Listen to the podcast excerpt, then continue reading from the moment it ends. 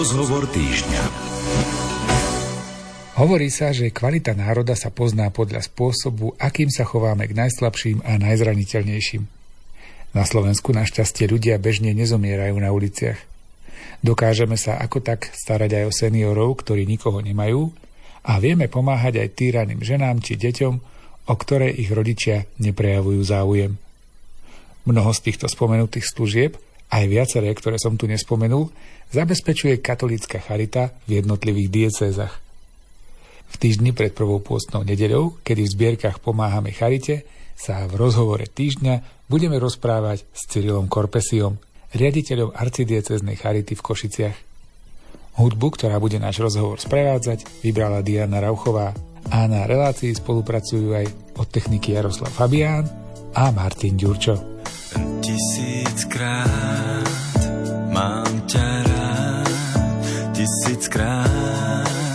máš ma rád.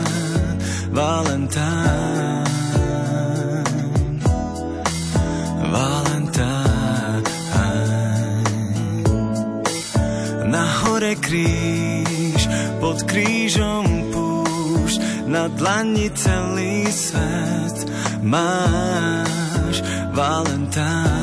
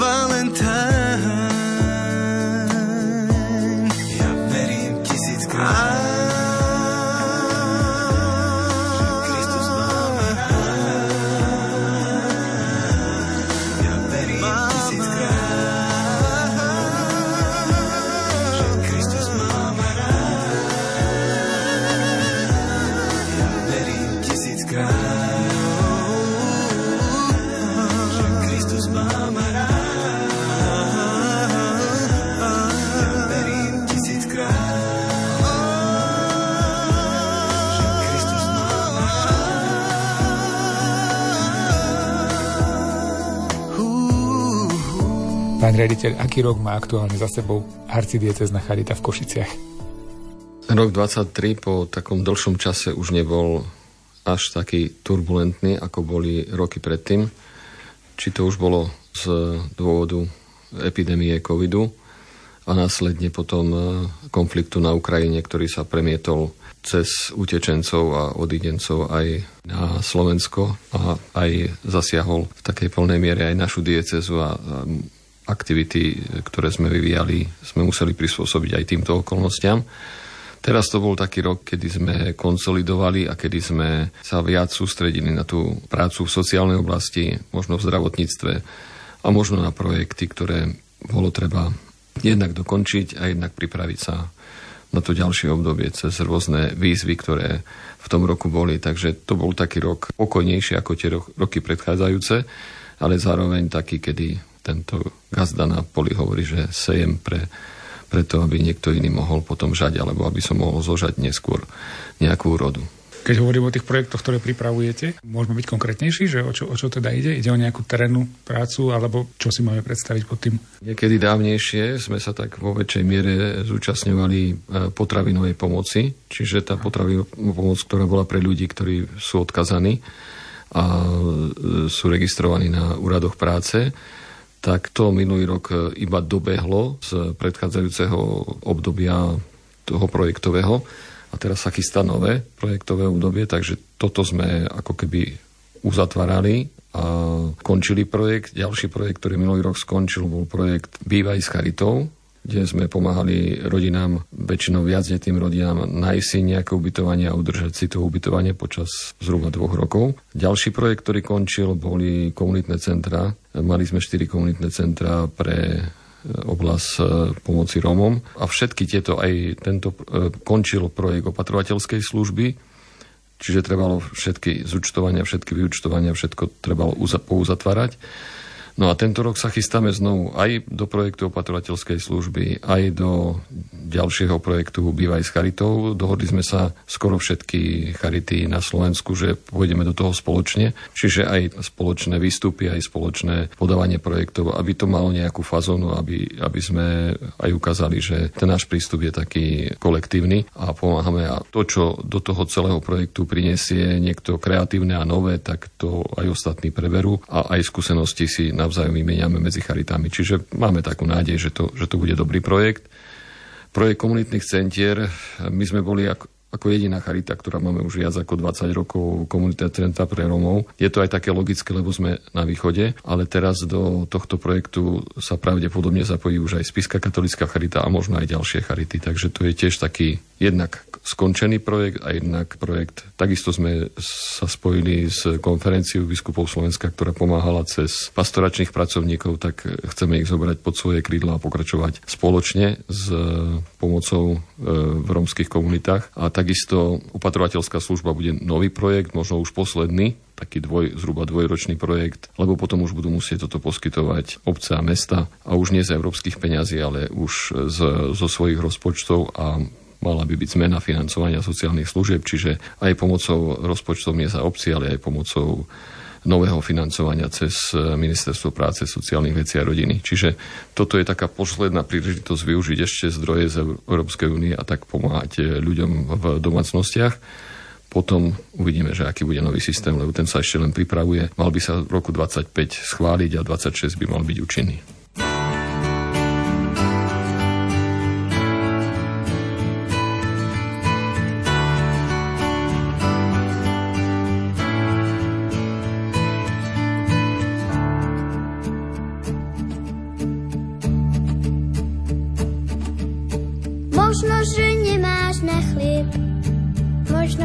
chleba dosť.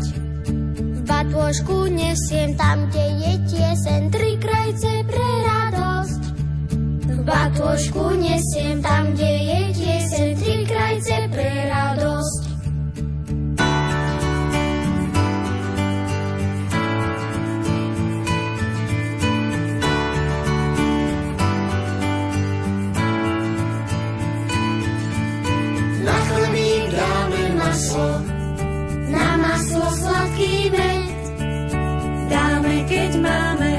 Možno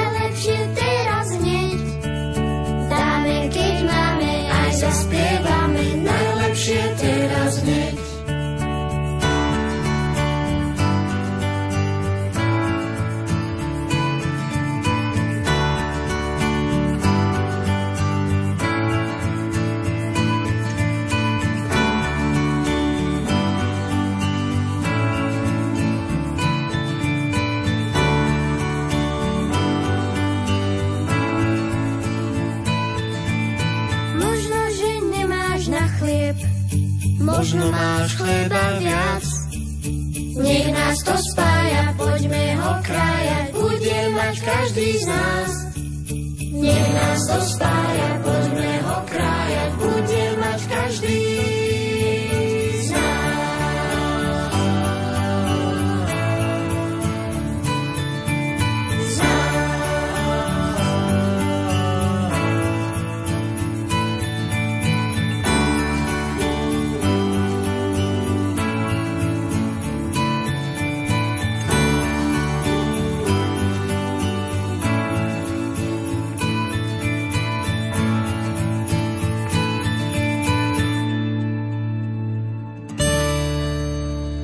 Pokiaľ ide o služby, ktoré poskytuje Charita, dá sa hovoriť o viacerých, o, o mnohých veciach, ešte sa k viacerým vrátime, ale chcem sa opýtať na takú top službu. Je niečo, v čom ste naozaj dobrí ako organizácia? Je to viacero oblastí. Môžem niektoré spomenúť a potom sa aj povenovať niektorým viacej. Tak určite by som tam zaradil náš hospic Matky Terezy, ktorý bol otvorený ako prvý na Slovensku a cez neho sa vlastne aj tvorila legislatíva. To ešte môj predchodca Jano Dečo sa podielal na tvorbe legislatívy preto, aby vôbec ostatné hospice mohli vzniknúť. No a keďže to poskytujeme už od roku 2003, takže viac ako 20 rokov. My usporiadávame skoro každý rok. Teraz, keďže bol COVID, tak sa to obmedzilo na každé dva roky medzinárodné konferencie o hospicovej starostlivosti, kde chodia ľudia pomaly z celej Európy, ktorí sa touto problematikou zapodievajú. Čiže myslím si, že v tom sme celkom dobrý a mnohé veci, ktoré je treba v tejto oblasti posúvať, aj s našou pomocou sa posúvali ďalej. Druhou takou oblasťou je starostlivosť ľudí bez domova. My máme rôzne cieľové skupiny, máme matky s deťmi, máme klasických ľudí bez domova, máme noclahárne a máme aj takisto pre takýchto ľudí, napríklad odchovancov z detských domov, kde sa špecializujeme práve preto, že tí ľudia z detského domova odídu, ostanú bez akejkoľvek pomoci, doteraz všetko mali postarané a odrazu nevedia obyčajné nakupy urobiť, potom z tých nakupov vyžiť, e, pripraviť si jedlo a tak ďalej. Všetky tieto veci potom my ich prichýlime a snažíme sa ich naučiť, aby potom raz mohli stať na vlastných nohách, mohli si nájsť prácu a mohli potom aj hospodáriť dobre s tým, čo sa im podarí v zamestnaní získať, lebo nie sú to jednoduché veci a keď sa na to systematicky nepripravuje v tých e, CDR a v tých detských domoch, tak potom nevedia nevedia gazdovať. Ďalšou oblasťou sú agentúry domácej ošetrovateľskej starostlivosti. To sú tie sestričky, ktoré chodia do domácnosti a ošetrujú ľudí, ktorí by inak museli ísť do nemocnice ale z rôznych dôvodov, dôvodov by to bolo pre nich ťažké a komplikované, takže na, naše sestričky prídu k ním a urobia, čo treba v tej zdravotníckej oblasti. To je ďalšia taká, taká oblasť a možno ešte spomeniem denné stacionáre, niekedy v roku 2012, 13, 14 bol taký veľký boom, všade vznikali denné stacionáre, potom bol, bola pogroma na denné stacionáre, čiže viac ako polovica zanikla. A dnes mať denný stacionár je, je veľmi ťažké, lebo je tam e, veľmi prísna e, legislatíva, veľmi prísne dochádzkové systémy, čo si myslím, že je na škodu, na škodu rozvoja tejto služby.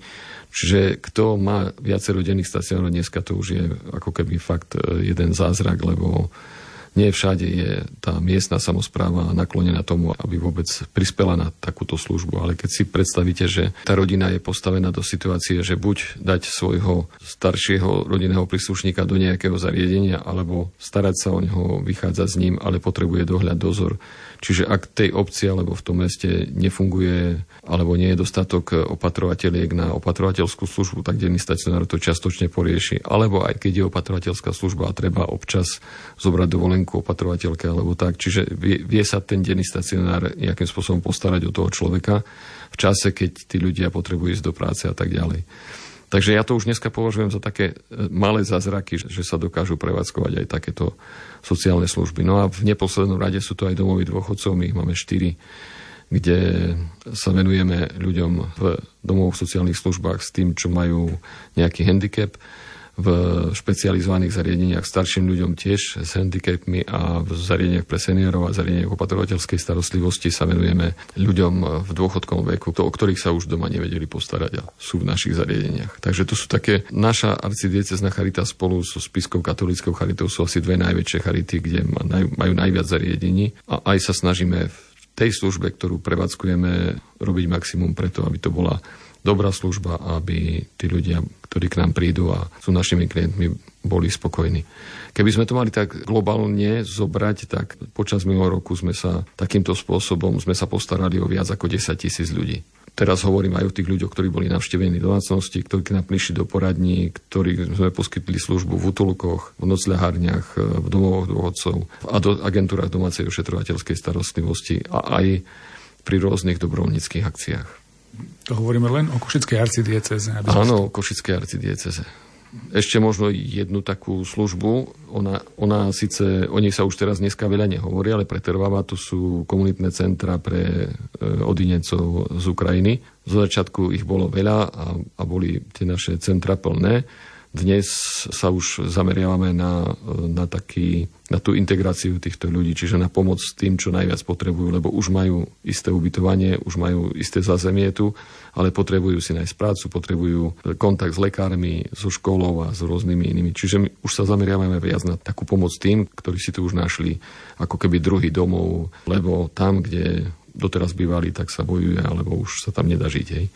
Takže len o tom sa už teraz málo rozpráva, lebo nie je taký veľký nápor na hraniciach, nie je to tu každodennou nejakou témou, takže, ale venujeme sa aj v štyroch komunitných centrách aj tejto skupine ľudí.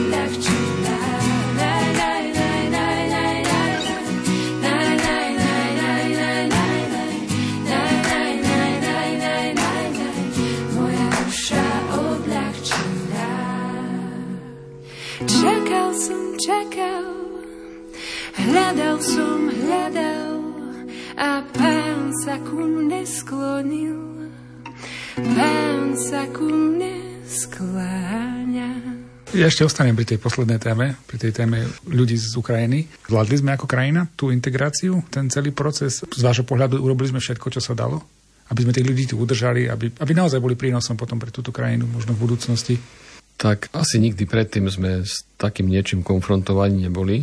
Čiže by bolo také pochopiteľné, že neziskové organizácie, medzi ktorými aj bola aj Charita, sa zapojili do tej najprv pomoci na hraniciach a potom aj v tých e, komunitných centrách. Chápem aj pre štát, že ak sa s tým nikdy predtým nestretol, tak e, bolo to dosť ťažké. Poviem len jeden príklad, že štát nám povedal v tom čase, že tým, ktorí pomáhali na hranici, tak istým spôsobom bude, bude refundovať tie náklady, ktoré boli. Tak zhruba po roku vyšla taká výzva EUKR, kde sme sa mohli zapojiť a požiadať o refundáciu niektorých nákladov aj rok dozadu, odkedy vznikla tá ukrajinská kríza. Len už boli nejak nastavené pravidlá a vy keď tie pravidlá nepoznáte, alebo keď sú spätne rok dozadu, tak, tak iba niektoré náklady sa dali uplatniť spätne dozadu.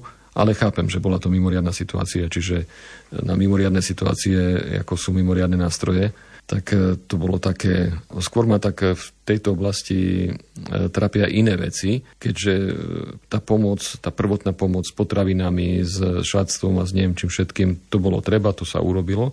A teraz je treba pomôcť integrovať týchto ľudí. Čo to znamená tá integrácia? Keď si pozrieme na tú cieľovú skupinu tých ľudí, väčšinou sú to matky s malými deťmi, dôchodcovia a niekde sú to aj chlapi, chlapov púšťali Možno niektorí ušli, možno niektorých pustili, ktorí mali viac ako tri deti, tak mohli ostať so svojimi rodinami. No a keď sú to v tej cieľovej skupine najviac matiek s malými deťmi, tak tie deti sú školopovinné. Doteraz im štát prispievali s tou čiastkou na ubytovanie, nie im, ale, ale tým, kto ich ubytoval. Tá čiastka sa teraz do konca marca znížila, potom oni nevedia, sú vo veľkej neistote, čo bude ďalej, či im niekto prispieje na to ubytovanie, že môžu prísť zo strechu nad hlavou a druhá vec je, ani doteraz u nás sa ne, veľmi nepropagovali čiastočné úväzky. Ale tá matka si ani nemôže dovoliť byť zamestnaná na plný úväzok, keďže ráno sa musí postarať, aby sa jej deti najedli a dostali do školy deti sú cez deň v škole a po obede sa musí postarať, aby tie deti boli vyzdvihnuté alebo aby sa dopravili nejakým spôsobom naspäť tam, kde, kde bývajú, kde majú ubytovanie. A to je možnosť potom pre tých ľudí zamestnať sa iba na čiastočný úvezok a iba v oblasti, v ktorej sa ženy zamestnať môžu. A toto je veľký problém a nemyslím si, že niekto ho nejakým spôsobom rieši. Lebo aj častočné úväzky nie veľmi boli propagované aj doteraz u nás na Slovensku a s nimi sú spojená aj, aj tá zdravotná starostlivosť a rôzne iné veci. Čiže tu, keby sa trošku otvorila legislatíva a prispôsobila sa tomu, že je tu e, veľké množstvo žien, ktoré by aj chceli pracovať, aj mohli pracovať, ale iba na čiastočný úvezok a toto, keď sa nejakým spôsobom podporilo, tak jednak by to pomohlo možno aj v oblastiach, kde tá pomoc je, sa dlhodobo žiada. Napríklad som spomínal už tie sociálne služby, čiže aspoň v tých časoch, e, kedy je treba a na čiastočný úvezok e, ako vypomôcť, tak možno by sa takým spôsobom dalo vypomôcť, alebo sú iné oblasti, kde by títo ľudia vedeli sa uplatniť. Len e, ak sa s tým nič nebude robiť, tak a prestane aj pomôcť napríklad za to ubytovanie pre týchto odidencov, tak možno tu bude veľký problém. Takisto ďalšia skupina ľudí sú študenti, ktorí e, už aj predtým študovali na Slovensku, hlavne na východe, tu sú v Prešove a v Košiciach a chceli by aj študovať ďalej, ale napríklad neskončia školu, alebo proste je, títo ľudia tiež sú istá skupina, ktorá by potrebovala mať potom uplatnenie. Hej.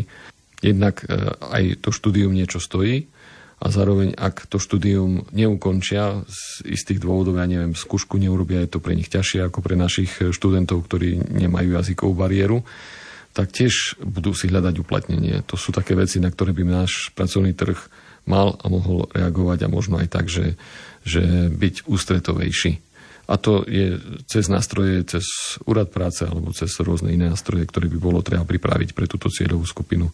Hovorí sa, že na Slovensku je ich okolo 130 tisíc tých odidencov. Je to dosť veľká cieľová skupina na to, aby sme si vôbec nevšimali a neprispôsobili aspoň niektoré veci v legislatíve aj tejto cieľovej skupine.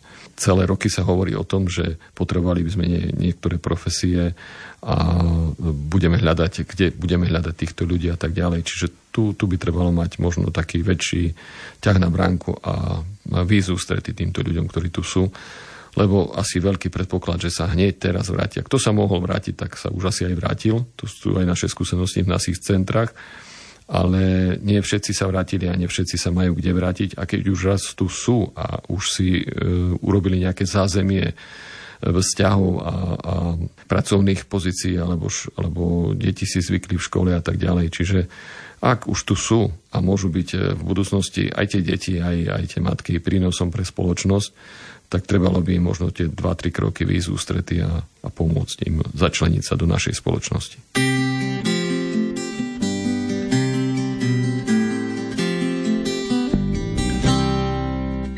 Plusu do mínusu kolíše strelka a príchuť ortute horkne stále viac a s malou ručičkou sa zaraz spojí veľká. Oznámi, že čas na čas prestal rásť. Že chvíľu na oddych doprajeme slnku, zem pokúsi sa malú chvíľu netočiť a každý na seba nazrie na chvíľu zvonku. Možno by to tak chvíľu mohlo byť. do stavu bez ťaže, bez bolesti duše. Skúsme sa spolu aspoň na chvíľočku vliať, na radosť a na lásku prstami na puse. Budeme jeden druhému si prisáhať. Boskom na líce nevelebí sa zrada, rozdajme pánom sveta patent na dotyk, a tam, kde človek srdcom iné srdce hľadá, nebude život sám sebe protivník. Mm, a chvíľu na oddych doprajeme slnku. Zem pokúsi sa malú chvíľu netočiť a každý na seba nazrie na chvíľu zvonku. Možno by to tak chvíľu mohlo byť. Oh chvíľu na oddych doprajeme slnku. Zem pokúsi sa malú chvíľu netočiť a každý na seba nazrie na chvíľu zvonku. Možno by to tak chvíľu malo byť.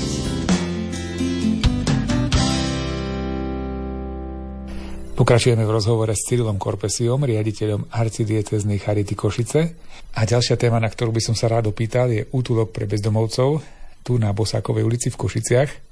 Naozaj už dlhé roky hrozí tomuto zariadeniu zánik pre nesplnenie niektorých predpisov. Posunuli sme sa časom k nejakému riešeniu? Ja poviem niekoľko faktov. Keď si zoberiete, kto všetko na Slovensku vo, vo väčšine útulkov poskytuje takúto službu, tak e, môžem povedať konkrétne, sú to Charity, sú to Depol, sú to ľudia, napríklad kňazi, ktorí si to zobrali ako svoje životné poslanie, či už je to Maroš Kufa, Vlado Maslák, alebo zosnulý Páter Salesian v Srholec v Bratislave alebo v jej okolí. Takže je to niekoľko takých organizácií, ktoré cítili potrebu v čase, kedy bolo po revolúcii a títo ľudia začali vo väčšej miere byť na ulici a nemať prácu a byť bez strechy nad hlavou byť bez akejkoľvek pomoci, takže začali pomáhať a pomáhať sa začalo tak, že dali sa dokopy možno niekde samozprávy, niekde títo, títo ľudia a vytvorili provizorné bývanie pre týchto ľudí, lebo provizorné, že to malo byť na nejaký čas. Ale keď si teraz zoberieme už štrukturálne fondy, tak zo štrukturálnych fondov a z víziev, ktoré boli vyhlásené od e, už predstupových fondov Vyspasa Parfare alebo potom osta- sociálny fond a tak ďalej, nebola ani jedna výzva, ani ja ne, neviem o nej, že bola výzva, kde by sa mohli zapojiť e, e, organizácie a postaviť nejaký útulok na Slovensku. Ale čo sa stalo v opačnom garde, je, že pritvrdila sa legislatíva a keď to niekto stával na kolene, zabudol som ešte na Peťa Gombitu tu v Košiciach, hej, keď to niekto stával na kolene a v provizorných podmienkach, tak teraz odrazu mu legislatíva prikazuje mať to a to, mať také a také, od požiarných smerníc cez hygienické, cez neviem čo. A odrazu zistujeme, že, že my toto v našich provizorných útulkoch a nocľahárniach veľmi ťažko splníme a bez peňazí, ktoré by nám dala samozpráva alebo ktoré by nám dal nejaký, dali nejaké fondy na to, aby sme toto mohli postaviť alebo zrekonštruovať. Ďalší problém je, že a to sme tiež zažili tu v Košiciach, že už sme mali aj stavebné povolenie, aj všetko a na Jarmočnej sa postavili ľudia z e, meskej časti, spísali petíciu, potom o tom hlasovali poslanci a o niekoľko hlasov nám, nám e, prenajom podľa osobitného zreteľa neprešiel. Čiže je to veľmi ťažká téma, je to veľmi zložitá téma, ale štát by sa mal k tomu postaviť e, trošku priaznivejšie a mal by trošku viac e, dbať na túto oblasť, lebo tak sa hovorí, že podľa toho sa môže hodnotiť štát, ako sa vie postarať o tých najbiednejších, ktorí si sami pomôcť nemôžu. Ja keď som bol v našej partnerskej charite v Hradci Králové, to už som viackrát spomínal, tak mi ukázali nádherný útulok, ktorý bol postavený už podľa všetkých noriem. Boli tam pracovné príležitosti, kde tí ľudia vedeli pracovať, mali perfektné ubytovanie, mali perfektné spoločenské priestory a tak ďalej. A keď som sa ich pýtal, že odkiaľ ste mali peniaze na postavenie toho útulku a a ako ste sa k nemu dostali, tak oni hovorili, že oslovilo nás hejtmanství, to je obdoba našej vúcky. Opýtalo sa nás, ako, ako by to malo vyzerať, čo by sme tu chceli mať a tak ďalej. Boli to bývalé kasárne, ktoré oni potom zrekonštruovali a keď to bolo zrekonštruované podľa našich požiadaviek, tak prišli za nami, prenárali nám to za jednu českú korunu a povedali a starejte sa. No toto, keby bolo takde na Slovensku, tak akože klobúk dole pred takou samozprávou, ale toto ja tu ani nepoznám na Slovensku také niečo, že by bolo. A keď si zoberieme tie malé mesta, už okresné mesta, majú istý počet ľudí bez domova, ale tak tých by som možno, možno do, tých, do tej kapacity 20 zahrnul. Keby mali okresné mesta takéto útulky s kapacitou do 20, myslím, že by postačovali ale v krajských mestách, také ako, sú Košice, Prešov a iné e, väčšie krajské mesta, tam je to už na stovky, v Košiciach dokonca na viac ako tisíc ľudí, ktorým by potrebovali takéto ubytovanie mať. A to, čo je v Košiciach, keď si zoberiete Peťo Gombita, naše útulky s kapacitou možno do 250 a všetky sú v takej e, situácii, že na zatvorenie, keď niekto pritlačí a povie, že toto tu nesplňa to a to a tak, tak, tak treba zatvoriť, ale nič iné nemáte. A toto je ako časovaná bomba aj pre Košice, aj pre iné mesta, že títo ľudia, my sme si vymysleli také prísne normy, ktoré ani v hoteloch nie sú, na to, aby títo ľudia mohli byť ubytovaní, ale nikto nám na, tie, na, na splnenie týchto prísnych noriem ani prostriedky nedal, ani pozemok neuvoľnil, ani nejaké projektové výzvy na to, aby sme to všetko, čo je v legislatíve e, dané a čo my musíme, alebo musí takéto zariadenie splňať, aby sme to mohli uskutočniť. A to je taká schizofrenia dnešnej doby, že každý si myslí, že všetko je v poriadku, ale nikto na to, aby to bolo v poriadku, nechce dať ani jedno euro. Čiže to riešenie v podstate vlastne nie je vo vašich rukách, lebo reálne arcidiecezna charita nemá peniaze ani na to, aby kúpila pozemok nejaký, nie aby ešte postavila. V našich rukách je ochota pomáhať a ochota robiť túto ťažkú službu, lebo je to veľmi ťažká služba. Poznám mnohé prípady, ktorí prišli k nám, že dali si žiadosť, že chcú robiť ako sociálni pracovníci v útulku a niektorí ani neprišli, alebo prišli, otočili sa na, na Peťa a odišli, alebo vydržali tam jeden, dva dni a, a odišli preč. Čiže je to je to ťažká práca, je to veľmi záslužná práca, ale my nemáme ani, ani tie vonkajšie podmienky ekonomické na to, aby sme toto vedeli, vedeli udržať. Ak ten tlak na, na to všetko, dodržiavanie všetkých predpisov bude rásť, tak, tak akože neviem, kto všetko vydrží. Alebo to bude potom tak, jak, jak som počul, že robil Maroš Kufa, keď mu prišli z hygieny a povedali, čo všetko tam nesplňa, tak im povedal, že a koľko máte miest voľných v aute keď povedal, že 4, tak povedal, tak hneď si vyberte tých štyroch a môžete ich zobrať a ja to tu zavriem celé, keď chcete. Takže sme v takej absurdnej situácii, že všetky tieto zariadenia by potrebovali e, riadnu finančnú injekciu, je tu obrovský investičný dlh pri výstavbe, rekonštrukcii a, a obnove týchto, týchto zariadení a nikto toto nerieši, nikto na to nepamätá. A, a to, je, to, je, to by mala byť symbióza, spolupráca samozprávy, štátu, a tých ľudí a tých organizácií, ktoré, toto robia. No a tie organizácie, ktoré toto robia, tak e, sú ochotné, majú dlhodobé skúsenosti, je to ťažká robota a vedia ju zvládať, ale štát a samozprávy tam to veľmi pokrivkáva.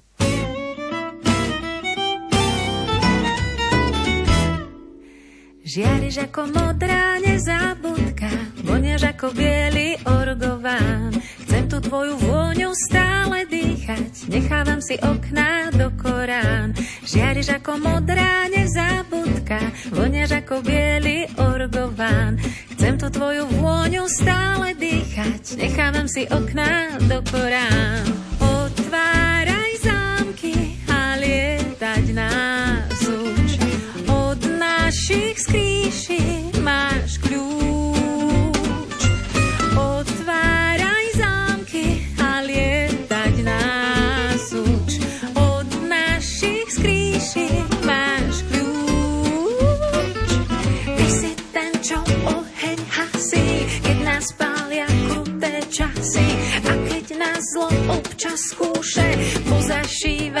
naše duše.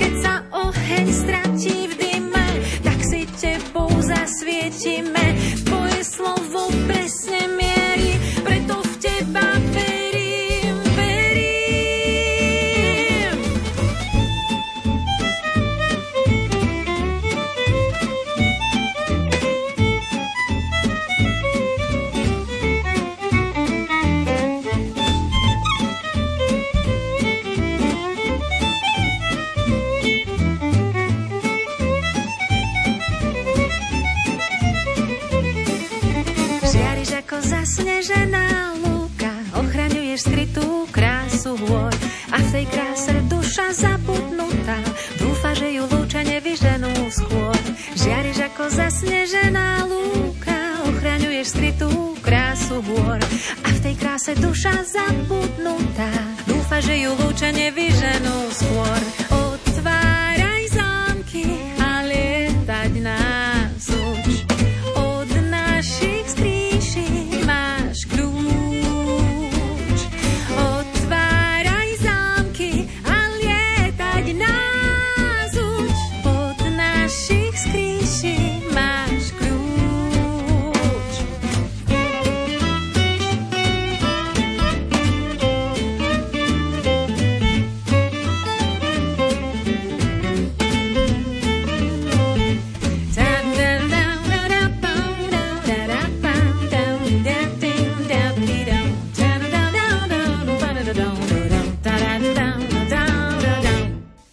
Keď som pozeral na vašu stránku Košickej arcidiecezy, tak som našiel, že sú tam aj také radostné veci.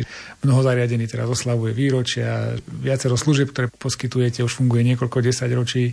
Môžeme povedať niečo k tým pozitívnym veciam, k tým dobrým veciam, ku ktorým aj vy rád sa vraciate ako riaditeľ. Tak ak sa už niekde oslavuje 10. alebo 20. výročie, to už svedčí o tom, že to zariadenie si niečo prežilo. Je to už niečo, čo už sa nám stalo, že sme rušili aj 10-ročné e, zariadenie v menom svojho času, ale väčšinou to už ukazuje takú životaschopnosť a že to prežije aj to ťažké obdobie, lebo muselo to prežiť aj ťažké obdobie. A práve mňa teší, keď e, ten e, denný stacionár pre ľudí s Downovým, s Downovým syndromom, to malo takú svoju genézu a vznikalo to dosť dlho. Prišiel za mnou keby som išiel na začiatok niekedy v roku 2000, to bol jubilejný rok, som, som putoval spolu s ľuďmi zo Sniny do Ríma na ten svetý rok a na otvorenie tej brány, kde sa dali získať mimoriadne odpustky. A tam som spoznal veľmi dobrú takú, takú partiu ľudí v dvoch autobusoch sme šli do, do Ríma a to priateľstvo prerastlo do toho, že oslovili ma potom po istom čase. Prišiel za mnou, Števo sa volal a hovorí, že Cyril, potrebovali by sme otvoriť nejaký stacionár alebo niečo také pre... Ja som predseda klubu ľudí s Downovým syndromom, mám aj syna a tieto deti, odkedy skončili povinnú školskú dochádzku, tak, tak psychicky a, a duchovne chradnú, lebo nemajú náplň, nemajú činnosť. My sa síce stretávame v tom klube, ale to, to nenahradí to, čo by malo byť každý deň. My sme tam občas, raz za čas a tak ďalej. Tak mu hovorím, Števo, môžeme to urobiť, ale musíš zohnať aspoň 15 až 20 takýchto ľudí. On hovorí, že mám nejakých 11-12 ja hovorím, števo to je málo na to, aby sme otvárali denný stacionár. Tak od týždňa, lebo od vami hovorím, mám ďalších dvoch, potom od týždeň ďalších dvoch, až sa to priblížilo medzi 15-17 ľuďmi, lebo ja som mu povedal, že števo to nielen tí, čo by chceli, ale musia potom sa aj zaviazať, že do toho stacionára budú chodiť, lebo ekonomika je nastavená tak, že ak tam tí ľudia chodiť nebudú, tak e, my nebudeme môcť prevádzkovať tento stacionár. Tak už keď to bolo pri tých 15-17, tak začali sme, našiel aj, aj budovu, odchádzali odtiaľ e, reholníci, verbisti, tí, tí nám vyšli v ústrety, dali nám na tú budovu zľavu, budovu trebalo zrekonštruovať a tak ďalej. Čiže otvorili sme tento stacionár a dnes po tých rokoch už Tevo nežije, jeho syn k nám e, chodí ďalej, tak je vidno na tom, že sú tam nadšení ľudia s veľkým srdcom, ktorí pomáhajú v tomto stacionári a ten stacionár prináša veľmi veľa radosti pre tých, ktorí tam chodia. To by trebalo zažiť, napríklad to 10. výročie. Tí, tie deti, lebo to sú dospelé deti, tie deti to sú tak spontánne a tak, takú, takú spontánnu radosť prinášajú do života všetkých, s ktorými sa oni stretávajú, že dnes, keď to tak hodnotím, tento krok je tak ma teší a hreje pri srdci, že, že sme do toho šli a ja viem, koľko strašne veľa vecí bolo treba prekonať, aby sme toto otvorili a aby sme to potom aj udržali. A dnes, keď sa človek obzrie a pozrie za tými desiatimi rokmi, tak bolo to, bola to dobrá investícia času, energie, peňazí a možno aj takého úsilia o postavenie, vybudovanie a udržanie tohto zmysluplného diela. Boh dáva všetko, čo má, aby sme žili láskou, čistou láskou. Len ona všetko vydrží, všetko prekoná, láska prekoná.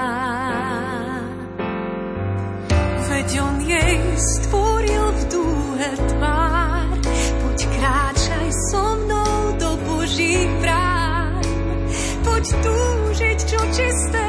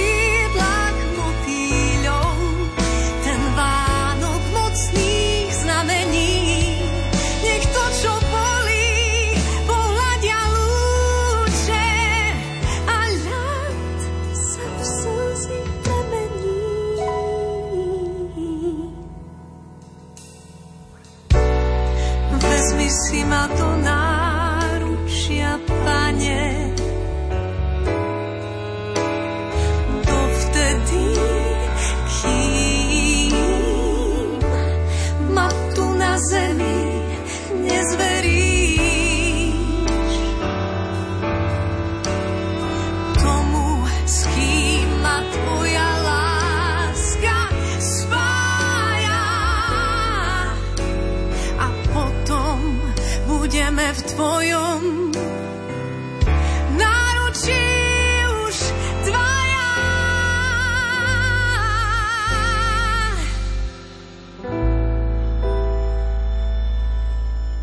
Tuto nedeľu sa bude na celom Slovensku v kostoloch konať jarná zbierka na charitu, ktorá je veľmi dôležitá pre činnosť charit. Čím konkrétne pomôže táto zbierka Košickej arcidieceznej charite? Dnes sme v štádiu, kedy robíme vyučtovania všetkých služieb, ktoré Charita prevádzkuje. Keď sme sa prihlasovali do informačného systému s každou jednou službou, tak samého ma e, ako udivilo, že máme 62 druhov sociálnych služieb. Do informačného systému sa každá služba musí hlásiť zvlášť. Hej. Čiže ak máme napríklad na južnej triede 6 alebo 5 druhov sociálnych služieb, no tak do informačného systému sa 5 krát muselo náhrať a tak. Čiže to aj mňa samého udivilo, lebo my to voláme stredisko a na tom stredisku sú 4, 5, 6 druhov sociálnych služieb. No a väčšinou je to tak, že tie zbierky nám pomáhajú udržať tú službu v nejakej prevádzky schopnom stave a v nejakom, nejakom móde, že doplatíme straty, ktoré tam vznikajú. Straty vznikajú z rôznych e, príčin. Hej, teraz to bola energetická kríza, potom sú nedofinancované tieto služby, hej, že síce ministerstvo povie, že nám, nám financuje mzdy a odvody, potom sa opravilo, že čas mieza odvodov, hej, u nás to je tak plus minus zhruba 50% mieza odvodov. Niečo vám dofinancuje vúcka, ale napríklad e, príspevky z niektorých vúciek už 5 rokov za sebou klesajú na niektoré druhy služieb, čo nie je z dlhodobého hľadiska udržateľné. A práve tieto zbierky, takisto zdravotníctvo je taká oblasť, kde, kde to nie je rúžové a Napríklad myslelo sa na platy ľudí v nemocniciach, myslelo sa na rôzne iné oblasti, ale na platy ľudí v hospici jednoducho to je niekde zabudnuté. V Adoskách takisto sa neriešilo to, že stabilizačné príspevky boli v nemocniciach, ale v Adoskách napríklad na, na tie ambulantné zdravotnícke služby sa pozabudlo. Čiže to sú oblasti, kde práve tieto zbierky, ktoré sú na jar a na jeseň, nám pomáhajú vykryť tú stratu, ktorá na týchto strediskách a na týchto službách vzniká. Nebyť týchto zbierok, už by Charita dávno musela viaceré služby zatvoriť. No a z času na čas sa nám stane, lebo ste hovorili, že my nemôžeme tvoriť zisk. Z času na čas sa nám stane, že v niektorom stredisku máme aj zisk, ale ten zisk používame práve na to, aby sme vykryli tie straty v iných, v iných strediskách. Aby, aby tá stabilita toho strediska bola, aby tí ľudia nežili v, stále, neustále v strachu, že skončí to stredisko a že budeme prepustení a že nebudeme poskytovať tú službu tým ľuďom, o ktorých sa staráme. Takže toto je, toto je taká najsilnejšia inekcia na to, aby sme mohli e, mnohé a mnohé služby, ktoré sú v žalostnom stave, udržať a zachovať a prispôsobiť sa tým e, neustále tvrdším e, legislatívnym podmienkam na to, aby sme tie služby prevádzkovať mohli. Prispie sa dá na prvú postnú nedeľu, po Svetej Omši, do zvončeka klasicky, ale predpokladám, že máte aj tie internetové možnosti, ako sa dá pomôcť. Áno, keď e, vy si, tí, ktorí sú internetovo zdatní, tak keď si nájdu našu stránku www.charita.e.sk, tak tam v tomto čase zbierky a v čase aj, aj počas roka sa dá nájsť ako pomôcť charite. Čiže buď prevodom cez účet, buď e, QR kódom alebo rôznymi inými spôsobmi. To všetko si tam vedia nájsť. Teraz pre nás je dôležité, aby tí ľudia, ktorí navštevujú pravidelne Svete Omša a prídu na prvú postnú nedelu do kostola, bude vyhlásená zbierka na charitu, aby nám tam prispeli formou tej zbierky, čiže do košíka, v ktorom sa zberá, zberajú prostriedky na charitu a potom farské úrady nám to posielajú po skončení zbierky. Takže toto je pre nás obrovská a taká pomoc, ktorá nám pomáha prežiť počas roka a, a vykryť to, čo štát, čo tí, ktorí sú za to zodpovední, nedávajú a, a sú to pritom veľmi, veľmi potrebné služby. Dnešný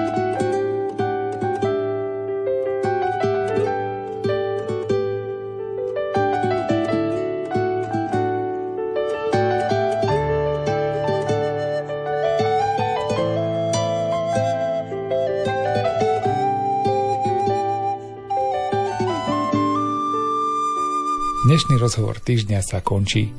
Na záver sa chcem rozlúčiť vetou z úvodu relácie. Kvalita národa sa pozná podľa spôsobu, akým sa chováme k najslabším a najzraniteľnejším.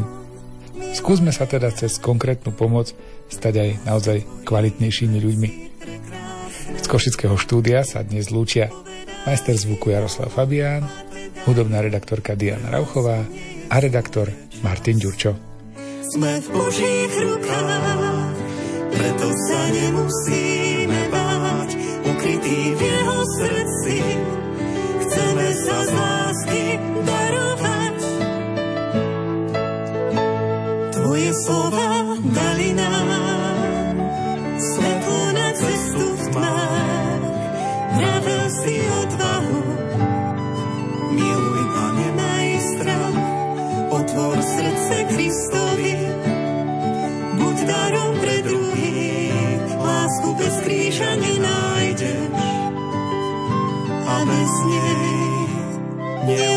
neuniesieš kríž.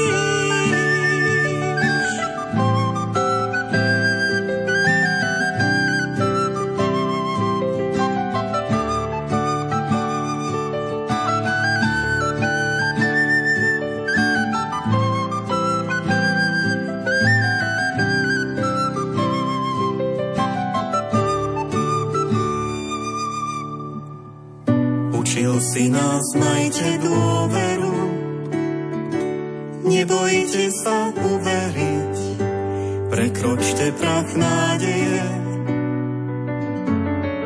Milosrdná ruka Otcova bude držať vašu tlan, správnou cestou povedie. Sme v Božích rukách, preto sa nemusíme